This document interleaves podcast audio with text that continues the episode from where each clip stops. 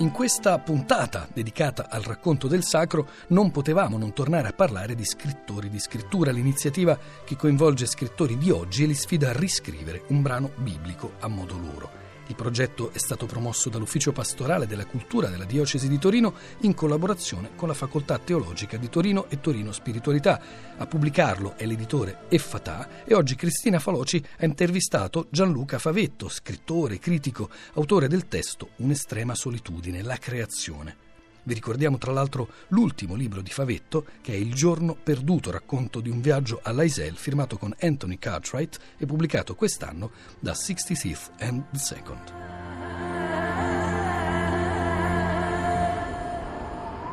Favetto, cosa l'ha catturata in particolare del passo originale della Genesi e in che modo poi ha voluto sviluppare la sua rielaborazione di un brano così celebre e pieno di significato? La scommessa.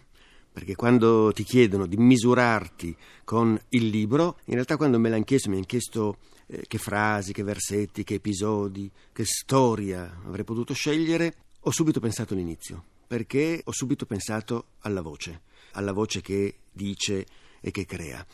E allora l'idea mia era di fare un canto, una poesia, fare sentire proprio il suono della voce. Allora quando mi hanno fatto la proposta io mi sono tenuto dentro tutto questo e poi ho finto di impiegare un paio di settimane, un mese, per decidere dove sarei andato a mettere il dito eh, sulla Bibbia. E poi in realtà non ha fatto altro che crescere questa idea di questo vuoto assoluto, questo nulla assoluto da cui parte la voce che crea tutto.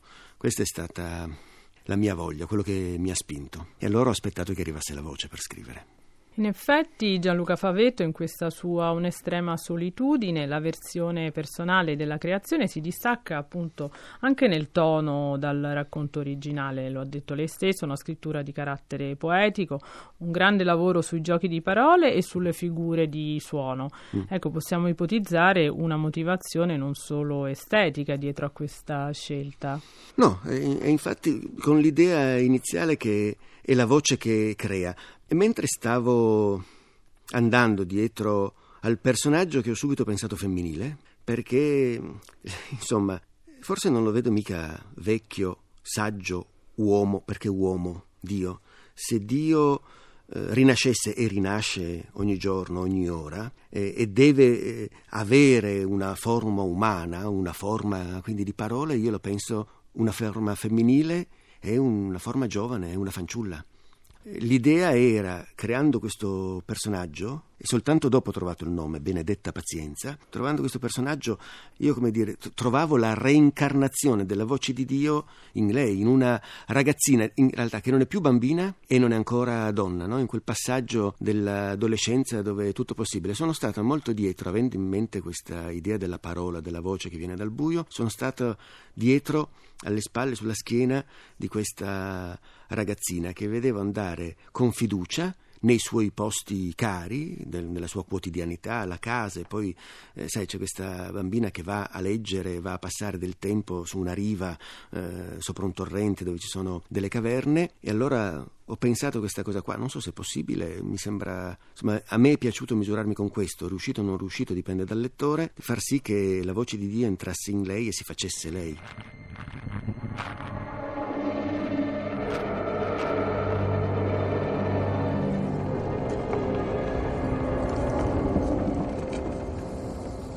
In principio era il nulla, nient'altro che il silenzio di un'infinita tenebra, ma lo spirito del creatore sfiorò la faccia del vuoto bisbigliando: sia la luce. E la luce fu, ed era cosa buona, primo giorno. E poi la luce informe prese ad assumere sostanza e forma, secondo giorno. E il nostro mondo era nato, la nostra bella e fragile casa, e una luce maggiore che riscalda nutriva i suoi giorni, e una luce minore governava le notti, e fu sera, e fu mattina, un altro giorno.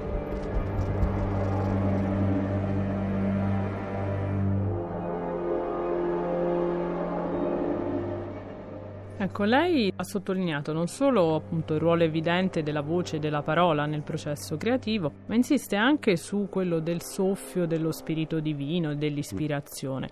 Molte cose in comune con la scrittura, in effetti. Ecco, la sua voleva essere anche una riflessione sullo scrivere? Sì, la voce di Dio crea, ma per creare non deve essere scritta, ma deve essere detta. E penso com- come uno che scrive, ma anche gli articoli di giornale, io scrivo a voce alta. E credo che la parola, che poi lasciamo depositata su un libro, su un foglio di giornale, in realtà è carica di non solo di suono, ma addirittura di fiato, di saliva, dei disturbi o, o non disturbi dell'intestino, capisci? Viene da dentro, viene da dentro e si porta fuori, e si porta fuori tutto quello, persino no? Qualcosa del sangue, l'ossigeno, tutto quello che abbiamo. Per esempio, se qualcuno ha fumato la sigaretta, dai suoi polmoni esce anche il ristagno del fumo della sigaretta. Di tutta questa cosa qui, di tutte queste cose è fatta la parola, che poi si ferma eh, sul libro, va in tomba, perché quando chiudi un libro, se tieni il libro chiuso, quella è una tomba, perfetta, è una tomba.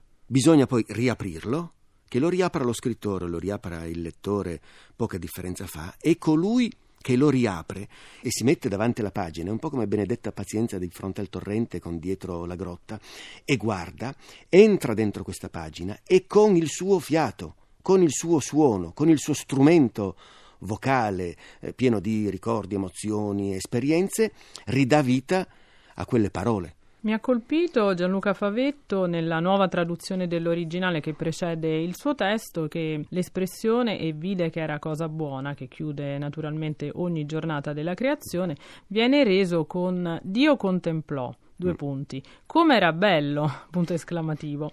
E lei in chiusura di libro in effetti eh, fa un riferimento al fatto che la protagonista ora dovrà far sì che la sua impresa sia quella di non smontare la meraviglia. Mm. Ecco, non si pensa quasi mai allo stupore del creatore per la sua creatura, una cosa che forse dovremmo recuperare anche noi. È vero, perché pensi solo, se colui che crea poi non si stupisce di quello che fa, vuol dire che non fa una cosa diversa da sé, vuol dire che è come se facesse una cosa che già conosce, è come se facesse una cosa chiusa. Vale lo stesso per lo scrittore, eh? Tengo i due binari insieme. Quando tu scrivi, non è che l'esito corrisponde esattamente al tuo progetto iniziale, ma deve andare oltre, deve scartare, e allora quando tu hai finito l'opera, vale quindi anche per il creatore, io credo, ti trovi una cosa che ti consente la sorpresa, un passo più in là, una, c'è una differenza, c'è uno scarto che ti fa la meraviglia. Allora sai che quell'opera può essere riuscita, perché non, la, non è lo specchio fedele di un progetto iniziale, perché allora non varrebbe la pena fare tutto il percorso, tutta la fatica, impiegare tutti i giorni, che siano sette o settanta, per creare quella cosa lì, se è già tutto determinato.